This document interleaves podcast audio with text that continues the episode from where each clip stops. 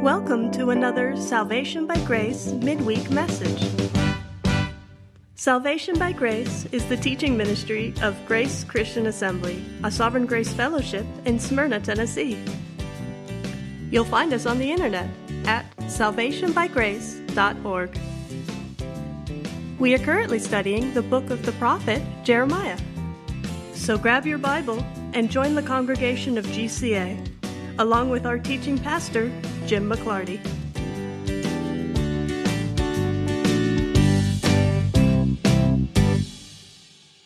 Uh, Happy New Year. Happy New Year. This is our first meeting at G C A of twenty twenty-four. And we, almost ironically, are going to be in Jeremiah twenty-four tonight. And we will eventually get there. But a few weeks ago, at the end of Jeremiah twenty-two, we saw the curse that God placed on Jeconiah, who in Jeremiah twenty-two is referred to by the name Coniah. And when we came across it, I said that that particular curse had implications all the way to the life of Jesus. And then I said, and we'll get back to that. And then, you know, I didn't.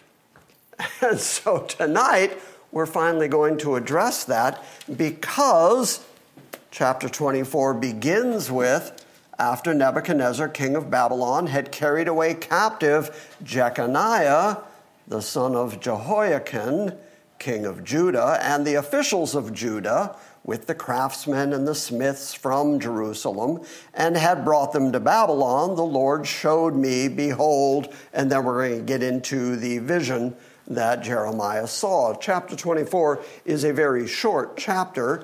It's a very kind of succinct vision because we're also given the explanation of the vision. So it's not a real complicated chapter at all, and so I wanted to make sure that we went back and cleaned up what I had left dangling weeks ago.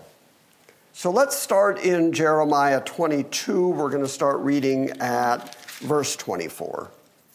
And we will review the Jeconiah curse. Here it is. As I live, declares the Lord, even though Coniah, the son of Jehoiakim, king of Judah, were a signet ring on my right hand, yet I would pull you off. And I shall give you over into the hands of those who are seeking your life. Yes, into the hands of those whom you dread, even into the hand of Nebuchadnezzar, king of Babylon, and into the hand of the Chaldeans, and I shall hurl you and your mother who bore you into another country where you were not born, and there you will die. But as for the land to which they desire to return, they will not return to it. Is this man Coniah a despised, shattered jar? Or is he an undesirable vessel? Why have he and his descendants been hurled out and cast into the land that they had not known? O land, land, land, hear the word of the Lord. Thus says the Lord, write this man down as childless, a man who will not prosper in his days. For no man of his descendants will prosper and sit on the throne of David or rule again in Judah. So Jeconiah, as the king of Judah, is cursed by God and told, none of your descendants are going to sit on David's throne and rule from Judah. Interestingly, uh, Jeremiah says, write this man down as childless. He actually had seven sons. But exactly as the prophecy said, not a one of them ever sat on David's throne. And then Jeconiah, as we just read at the beginning of chapter four, was taken in the Babylonian captivity. That is such a major event that it's recorded a couple of other places in the Old Testament. For instance, in the book of Esther, in describing how it is that Esther ended up there in Susa, we read Esther two, five, and six. there was a Jew at the citadel in Susa, whose name was Mordecai, the son of Jair, the son of Shimei, the son of Kish, a Benjamite, who had been taken from Jerusalem with the exiles, who had been deported with Jeconiah, king of Judah, whom Nebuchadnezzar, the king of Babylon, had deported. So this was a major event that God would cut off the lineage of David after having made the Davidic covenant that David would never cease to have a son that would sit on the throne and rule over the collective twelve tribes of Israel. Now God has said that he's going to cut that lineage off. And yet we know that Christ, being a son of David, is said to sit on the throne of David ruling. The problem is, when you get to the book of Matthew and you read the genealogy in Matthew, Joseph comes from the lineage of Jeconiah. And it's right there in the genealogy, which means that Joseph is not and cannot be the heir apparent to the throne of David, therefore his son cannot be either. Well, that seems like a great big problem. So that's what we're going to talk about tonight. This Jeconiah only reigned for three months in Jerusalem before he surrendered to Nebuchadnezzar. Now, if you want to, you can turn to the book of Matthew, as I just mentioned, and we're going to read just a little piece of the genealogy, because in Matthew one, twelve to sixteen, this is what we read. The very beginning of the New Testament starts with the book of the genealogy of Jesus Christ, the son of David, the son of Abraham. Starting in verse twelve, we read, "And after the deportation to Babylon, then to Jeconiah was born Shealtiel, and to Shealtiel, Zerubbabel." Well, that's a big problem, because that means that Joseph is going to come from that particular line and lineage. I mean, verse eleven mentions King Josiah, who was a very good king, and he does follow the line of kings correctly. To Josiah was born Jeconiah and his brothers, at the time of the deportation to Babylon. And after the deportation to Babylon, to Jeconiah was born Shealtiel, and to Shealtiel Zerubbabel, and to Zerubbabel was born Abiud, and to Abiud Eliakim, and to Eliakim Azor, and to Azor was born Zadok, and to Zadok Akim, and to Akim Eliud, and to Eliud was born Eliezer, and to Eliezer Matthan, and to Matthan Jacob, and to Jacob was born Joseph, the husband of Mary, by whom was born Jesus, who is called the Christ. Therefore, all the generations from Abraham to David are fourteen generations, and from David to the deportation to Babylon, fourteen generations, and from the deportation to Babylon until the time of Christ, fourteen generations, and there's that big glaring problem that Matthew seems to be very aware of, because he keeps mentioning the deportation into Babylon and Jeconiah and the problem that exists in the fact that Joseph is a descendant of Jeconiah. So what are we going to do about that? Well, there are a couple of solutions to that problem that have been offered through the years. The one that is most popular among the Jews who are trying to deal with the Davidic covenant and the promise of a kingdom and the promise of a coming Messiah who's going to sit on the throne and that they are going to be reestablished as a kingdom, they know the Jeconiah curse. They know the Jeconiah problem. So their solution to make the Davidic covenant still valid, the solution that the Jewish rabbis prefer is that God reversed the curse on Jeconiah's family. And that's actually hinted at by the prophet Haggai, who told Zerubbabel, who is Jeconiah's grandson, as you saw here in the lineage that Matthew spelled out, his grandson was made governor when Israel, Judah, was allowed to come back to Babylon and rebuild. Haggai two, twenty to twenty-three repeats it and says, "For the second time that day, the twenty-fourth day of the month, the word of the Lord came to Haggai, saying, tell Zerubbabel, who is a grandson of Jeconiah, who is the governor of Judah, that I am about to shake the heavens and the earth. I will overturn royal thrones and destroy the power of kingdoms and of nations. And I will overturn chariots and their riders, and horses and their riders will fall, each by the sword of his brother.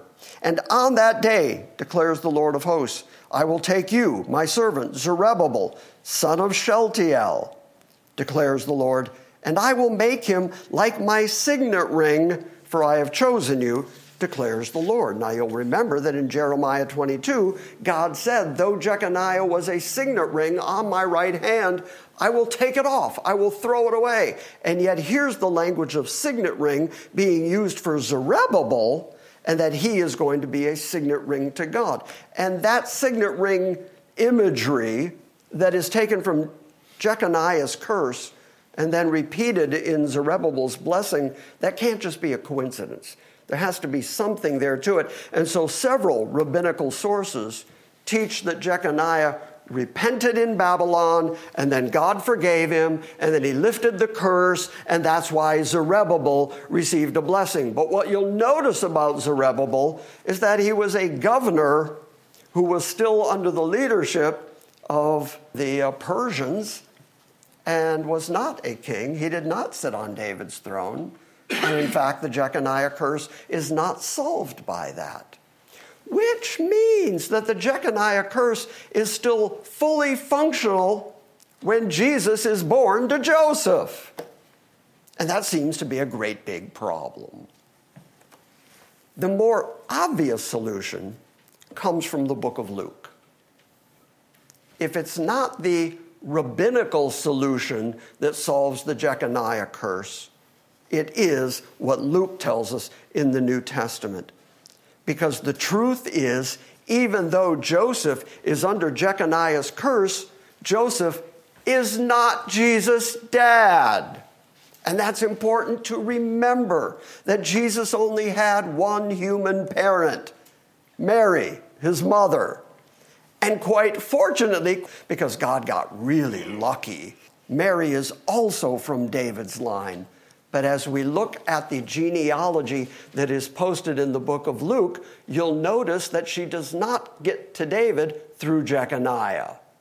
She is a descendant of a different son of David, and therefore she is the legal heir to the promise from God. So thus Jesus had royal blood through Mary, but the curse of Jeconiah stopped with Joseph and was not passed on to Jesus. And Joseph, though truly from David's lineage, was not the heir apparent to the throne. Luke three twenty-three, Luke takes the time to point that out. He's very specific with his language, and he says, and when he, Jesus, began his ministry, Jesus himself was about thirty years of age, being supposedly the son of Joseph, the son of Eli. Even Luke wants you to know, supposedly that's his dad. That's the man who raised him, but it's not his father. And that is predicted all the way in the book of Jeremiah in the Old Testament, when God says, I'll give you a sign. Behold, a virgin will conceive. And actually, it goes all the way back to the book of Genesis, when God first says that it's the seed of the woman that is going to crush the seed of the serpent. And so you get that early sign, that early indication, seed of the woman. What interesting language, because we know biologically that's not the way it works. Women provide the egg. Men provide seed.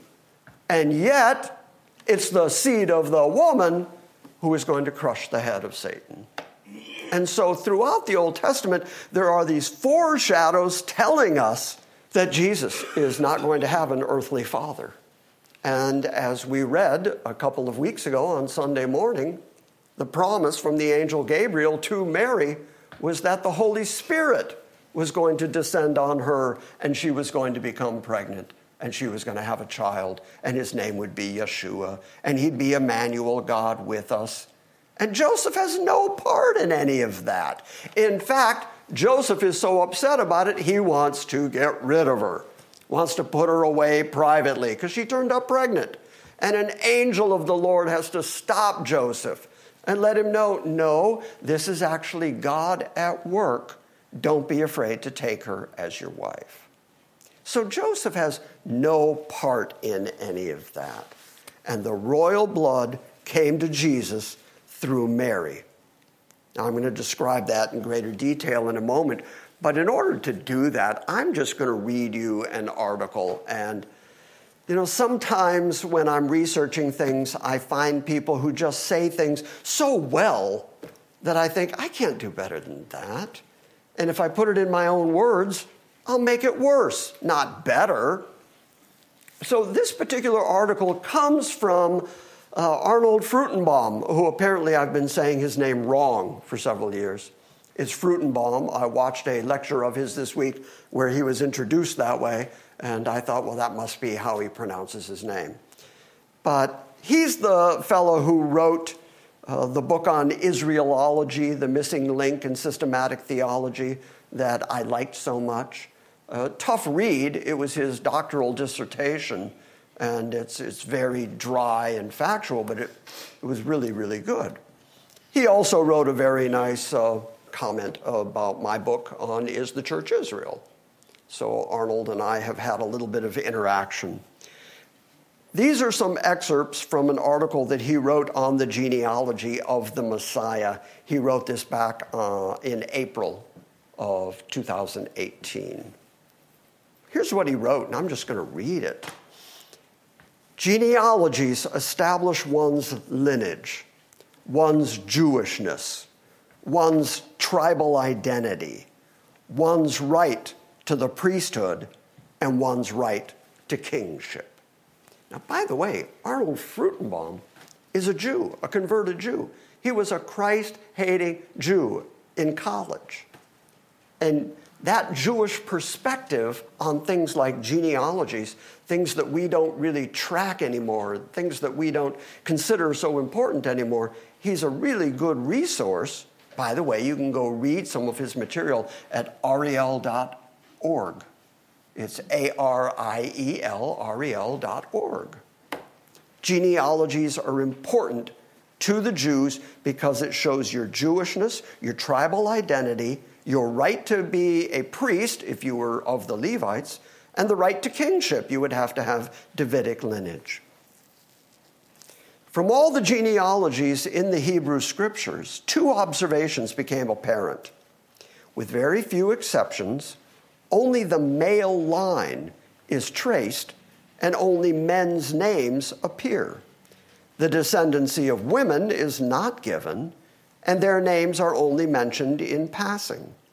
Since biblically it was the father who determined both national and tribal identity, it was reasoned that only his line was necessary to be recorded.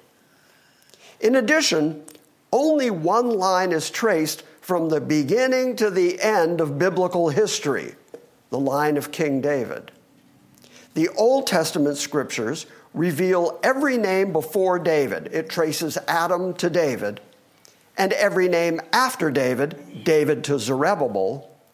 And since the Messiah was going to be from the house of David, this can also be labeled as the Messianic line. And that's the purpose for all these Old Testament genealogies. Uh, if you've ever tried to read the genealogies in the Bible, it's tough to stay awake. I did a series of lectures for Texas a couple of years ago, and they're up on YouTube now.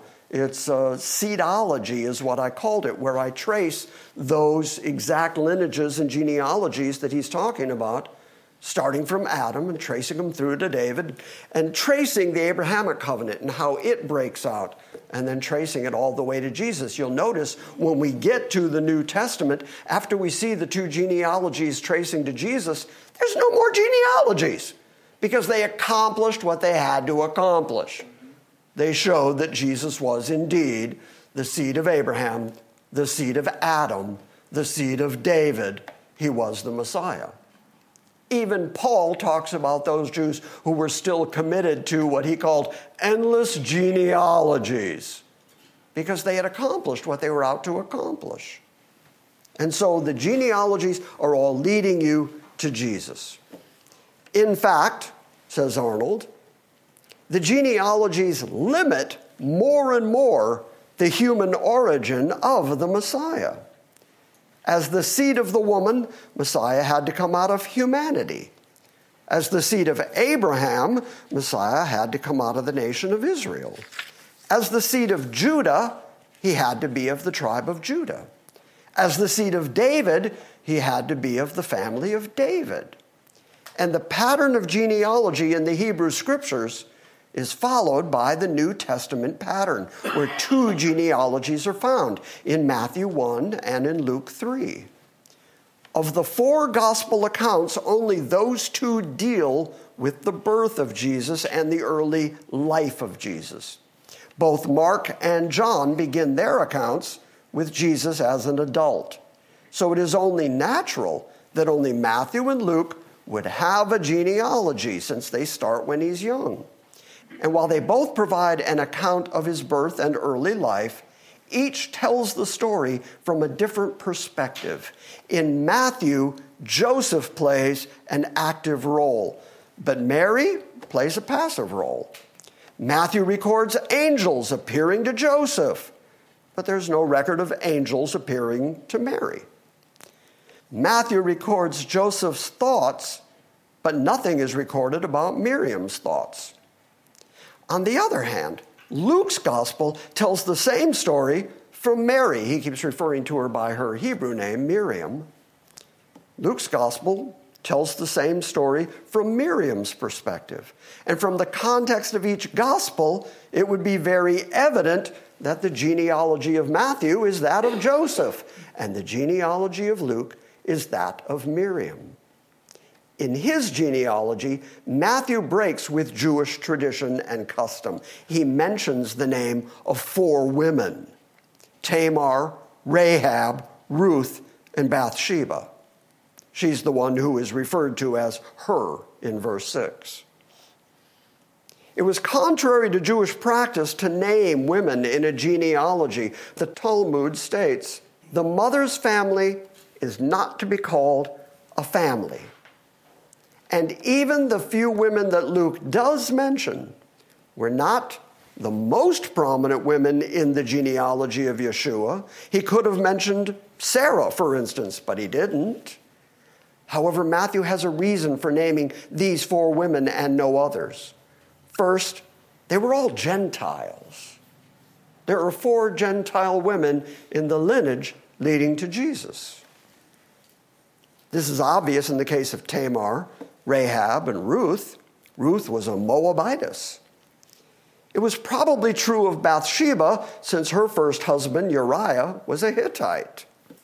And here Matthew hints at something that he makes clear later, that while the main purpose of the coming of Jesus was to save the lost sheep of the house of Israel, the Gentiles would also benefit from his coming. Second, three of these women were guilty of sexual sin. Bathsheba was guilty of adultery, Rahab was guilty of prostitution, and Tamar was guilty of incest. Again, Matthew only hints at a point that he later clarifies, that the purpose of Messiah's coming is to save sinners. And while this fits into the format of Old Testament genealogy, that's not Matthew's main point. This is where I think it gets really interesting, so pay attention. I hope it's been interesting so far. I've always wondered, me, I've always wondered about this genealogy at the book of Matthew, because the assumption is that it is establishing that Jesus has the right to sit on the throne of David because both his mother and his father are from the lineage of David. But Arnold says that that's not the reason for the genealogy in the book of Matthew. Listen to this. This is fascinating. I read it and went, duh, how did I miss that all these years?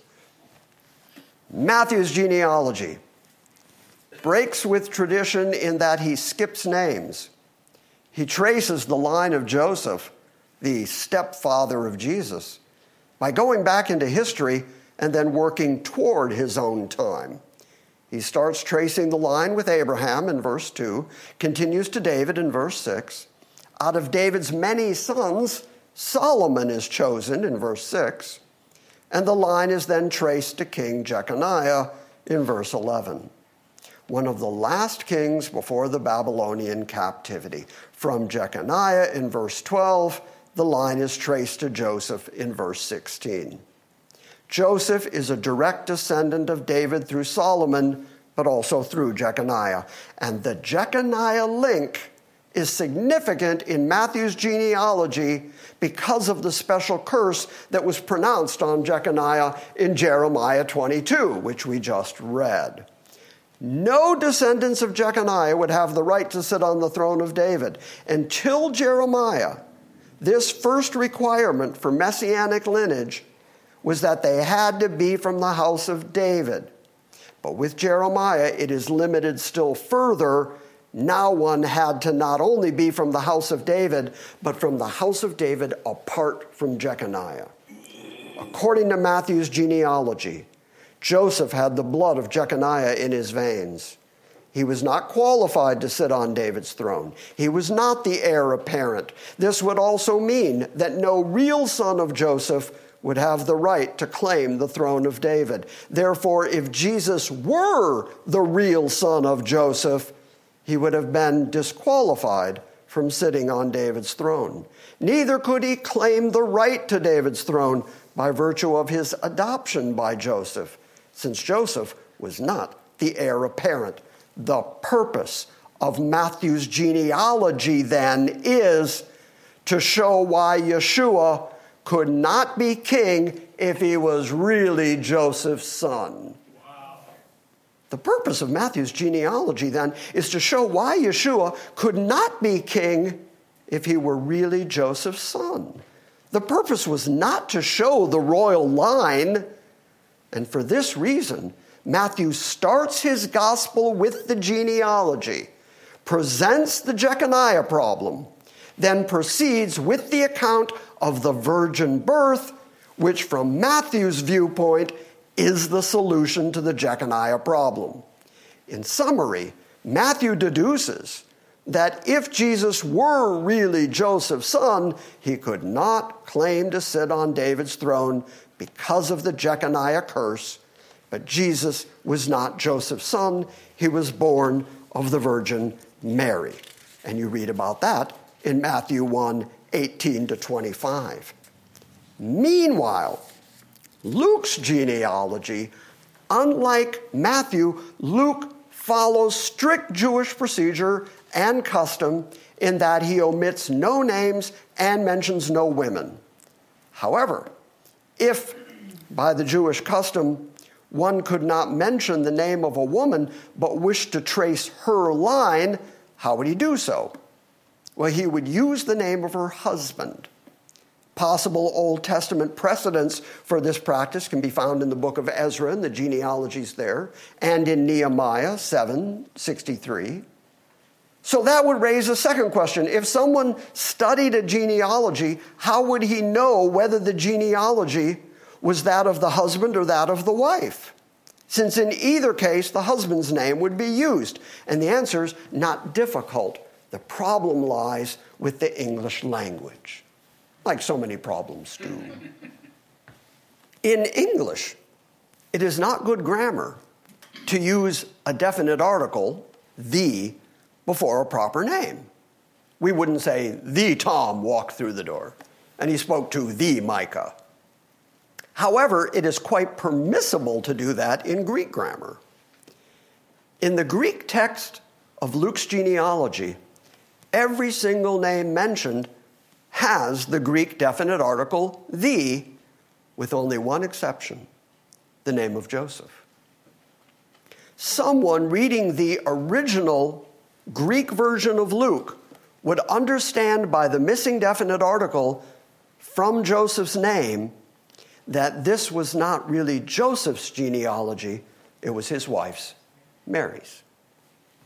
Furthermore, although many translations of Luke three twenty-three read, being supposedly the son of Joseph, the son of Eli, because of the missing Greek definite article before the name Joseph, that same verse could be translated, being the son, as it was supposed, of Joseph, the son of Eli, or Heli. In other words, the final parenthesis could be expanded so that the verse reads that although Yeshua was supposed or assumed to be a descendant of Joseph, he was really the descendant of Heli, and Heli was the father of Mary. The absence of Mary's name is quite in keeping with Jewish practices of genealogies, and the Jerusalem Talmud recognized this genealogy from Luke as being the genealogy of Mary and not of Joseph. It refers to Mary as the daughter of Heli. Also, in contrast to Matthew, Luke begins his genealogy with his own time and then goes back into history all the way back to Adam. It comes to the family of David in verses thirty-one to thirty-two. However, the son of David involved in this genealogy is not Solomon, but Nathan. You can go read it. So, like Joseph, Miriam is a member of the house of David, but unlike Joseph, she came from David's son Nathan, not from Solomon. And Miriam was a member of the house of David apart from Jeconiah. And since Jesus was Mary's son and not Joseph's, he too was a member of the house of David apart from Jeconiah. So whereas Jewish nationality and tribal identification were normally determined by the father, when it comes to the Messiah, everything is different. Since he was to have no human father, his nationality and tribal identity would come entirely from his mother. And true, this is contrary to the norm, but so is the virgin birth. With the Messiah, everything would be different. In addition, these genealogies present a fourfold portrait of the messianic person through four titles. In Matthew one one, he's called the son of David and the son of Abraham. In Luke three thirty-eight, he is called the son of Adam and the son of God. As the son of David, it means that Jesus is king. As the son of Abraham, it means that Jesus is Jewish. As the son of Adam, it proves that Jesus had to be a human man. And as the son of God, it means Jesus is also God. He is the God-man. This fourfold portrait of the messianic person is presented in the genealogies of the Jewish God-man king. Okay, so that is a Jewish perspective to the Jeconiah problem, that if you're not familiar with genealogical rules, and if you were to just read the Matthew genealogy and the Luke genealogy, you'd see the differences, but it's hard to put those differences together and understand the importance of them. Way back when, in the time of Jeremiah, God cursed Jeconiah and his lineage, effectively stopping the throne of David and the line of David's descendants that would ever sit on the throne in Jerusalem and rule over Israel. And yet, he had made a promise to David that his descendant was going to sit on the throne and rule in a forever kingdom over the twelve tribes of Israel. So God stopped the lineage of David and continued the lineage of David. And Matthew was proving by the lineage that he wrote that had Jesus not been virgin born, he could not be that messianic king. Luke was proving that through Mary, he was indeed the messianic king that was promised all the way back at David. This is, this is a plan of God that's just, you have to duct tape your head together. It's just so large and expansive. God's control over human history, his absolute sovereignty over people, to create, to set the stage in such a way that he could both curse and bless the exact same lineage of people so that he could accomplish every promise and every curse he ever made. That's a big God. Yes. So you can see why a couple weeks ago I said, hang on to that. We'll get back to it. I hope you found that as interesting as I did. Jeremiah twenty-four. That was all introduction. It's a good introduction. You might, you may have been your best one yet. That may have been my best introduction yet? Yeah. All right. Because I've been introducing for so long. So long time. Yeah, I feel good. It won't take us long to go through Jeremiah twenty-four. But now we know what we're talking about. This is right around five ninety-seven B C. We know that because Jeremiah tells us specifically what's going on at this moment. After Nebuchadnezzar, king of Babylon, had carried away captive Jeconiah, the one with the curse, who was the son of Jehoiakim, who was the king of Judah, and he carried away the officials of Judah with the craftsmen and the smiths from Jerusalem and brought them to Babylon. The Lord showed me a vision. It was in that early first deportation that Nebuchadnezzar and his forces took all of the high and mighty of Jerusalem and all the skilled people of Jerusalem, all the wealthy or the influential people. This, by the way, is also the group of people that includes Daniel. When you read the book of Daniel, this is what Jeremiah is talking about. Jeremiah is a contemporary of Daniel.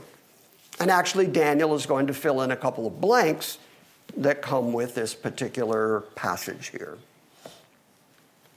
Okay, so he's showing them a vision. Behold, two baskets of figs set before the temple of the Lord.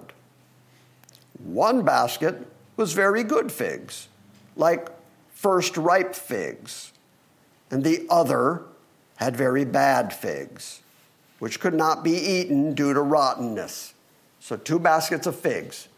One, that language of like first ripe figs, is very much like a first fruit offering that's brought here to the temple of the Lord. So there seems to be a parallel here to first fruit offerings brought to God, and yet there was a similar kind of offering that was inedible because of the rottenness. It had just all rotted away. So one basket had very good figs, like first ripe figs. The other basket had very bad figs, which could not be eaten due to rottenness. And then the Lord said to me, "What do you see, Jeremiah?" And I said, "Figs. The good figs are very good, and the bad, very bad, which cannot be eaten because they're rotten." Then the word of the Lord came to me, saying, "Thus says the Lord God of Israel, like these good figs, I will regard as good the captives of Judah, whom I have sent out of this place into the land of the Chaldeans." There were two primary deportations of people out of Jerusalem taken to Babylon. The first, like I said, was the high and mighty, the artisans, the craftsmen, those who were actually going to be productive in the society of Babylon, those who could actually contribute to it. And the next were those... There was no middle class per se, but those who could be useful workers.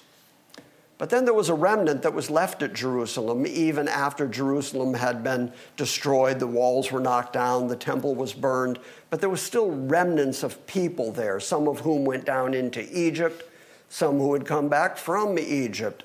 And these were people who stayed in the land despite the fact that God had established that he was going to completely clear the land out of all the Israelites.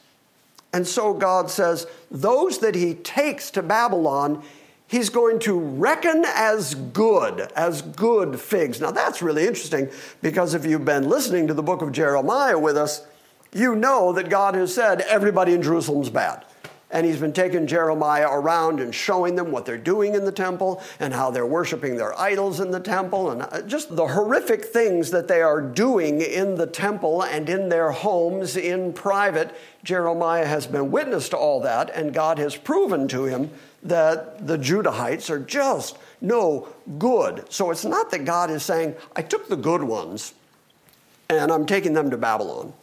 It's that God says, I'm taking these, and I'm going to reckon them as good, which is very important to folks like us, because it's not that God makes us good so that we then have this infused goodness where we're able to live out our lives righteous and holy. It's that God reckons us as righteous and holy.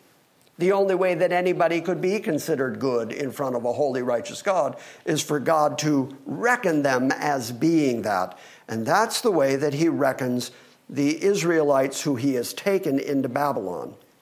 By the way, when the Jews get to Babylon, as a group, as a people group, they thrive there for seventy years. So much so that after the Medes and Persians take over Babylon and allow them to go back, some of them say, well, I don't really want to go back. I'm doing fine here. I got a family here. I'm settled here. I don't want to go back. And so God establishes the good figs, who he says, I will regard as good, and they are the captives of Judah, whom I have sent out of this place into the land of the Chaldeans. For I will set my eyes on them for good, and I will bring them again to this land, and I will build them up and not overthrow them. Now I'm going to really tax your memory. At the very beginning of the book of Jeremiah, Jeremiah was given a commission that included, you're going to root up and tear down and build up and establish. So here is God saying, I'm going to take them into Babylon, but while they're in Babylon, I'm going to protect them. I'm going to be good to them, because God has to continue that lineage of people, because that's the lineage of people through whom the Messiah is going to come. He has to keep Judah going no matter what, because that's the lineage through whom Jesus is coming. And the same way that he took the twelve sons of Israel into Egypt and then blessed them through Joseph, and then gave them Goshen, the land, and then let them grow into a great population of people, a mighty nation, and then took them into their land again. He's doing the same thing here. I'm taking you into Babylon. While you're in Babylon, I'm going to protect you. I'm going to be good to you. You're going to prosper and thrive there, so that I can then bring you back to Jerusalem. The next chapter is going to tell us how long that's going to take. We're going to find out that it's seventy years. From Daniel, we find out that the reason for the seventy years is because the Jews were not allowing the land of Israel to keep its Sabbaths. The Sabbath rule included every seventh day you rest. And then every seven, seven Sabbaths, there was a Sabbath year and then a Jubilee year. And the Jews weren't trusting God enough to provide them with food, and they kept farming the land anyway. So Daniel tells us that the reason that God took the Israelites out of the land was to let the land enjoy its Sabbath and rest for a while, which is kind of a clue for why God would say the people who stayed there and keep living there and planting there, they're messing with my land, they're rotten. Here's what he says. Verse seven. And I will give them, oh, this is still talking about those that he's going to treat good. I will give them a heart to know me, for I am the Lord, and they will be my people, and I will be their God, for they will return to me with their whole heart. By the way, that has not happened yet.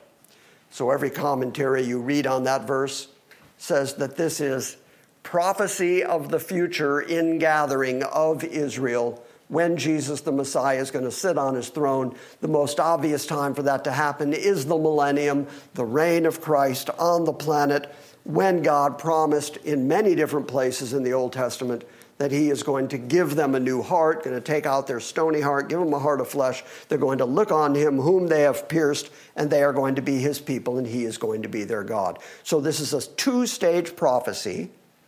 The first stage is, I'm going to keep them in Babylon. I'm going to treat them well in Babylon. Then I'm going to bring them back to Jerusalem to reestablish my worship there, because the Messiah has to be born there. There has to be a temple there for the Messiah to go into. So the temple's going to be rebuilt.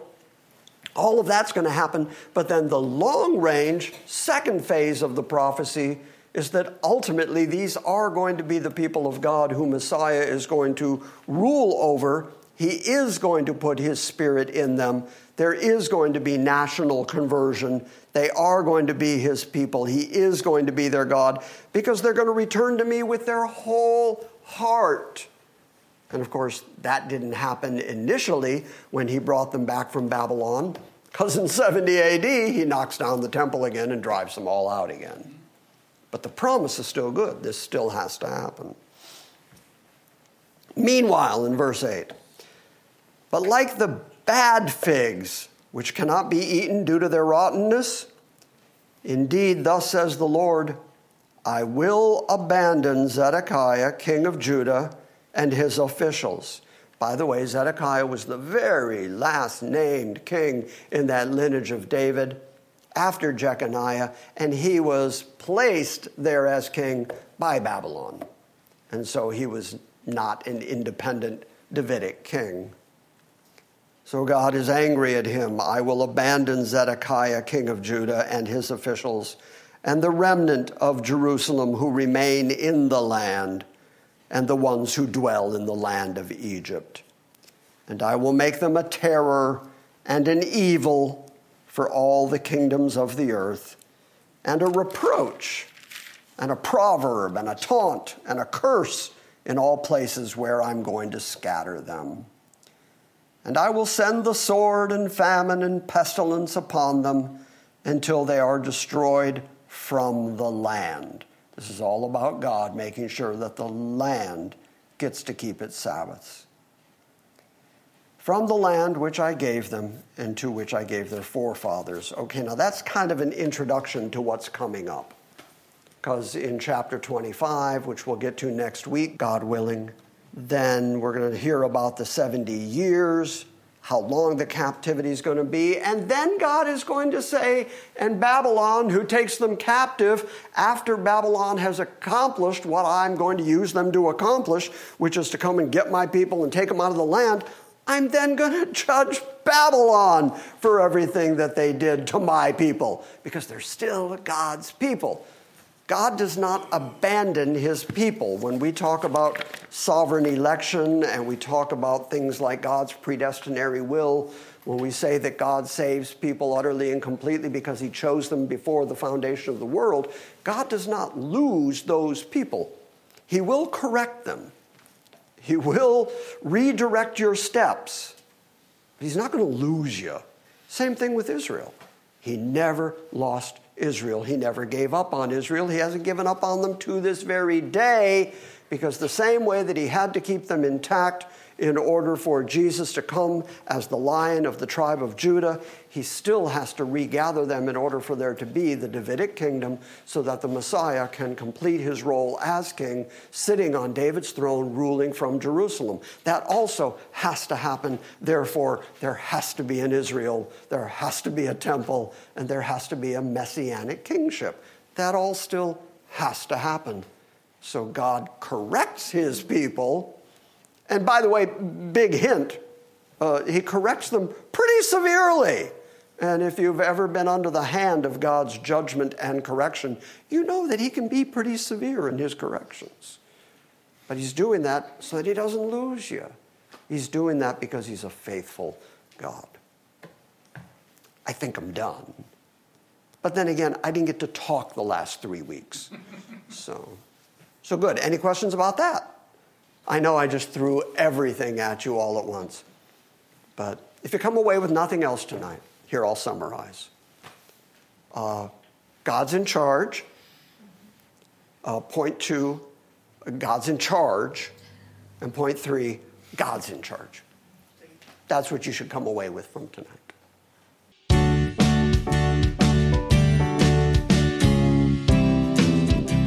Thank you for listening to this week's Salvation by Grace midweek message. We encourage you to visit our website at salvation by grace dot org for books, Q and A's, and our ever-expanding archive of audio sermons. And we invite you to join us next time when we gather around the Word and study the sovereign grace of God.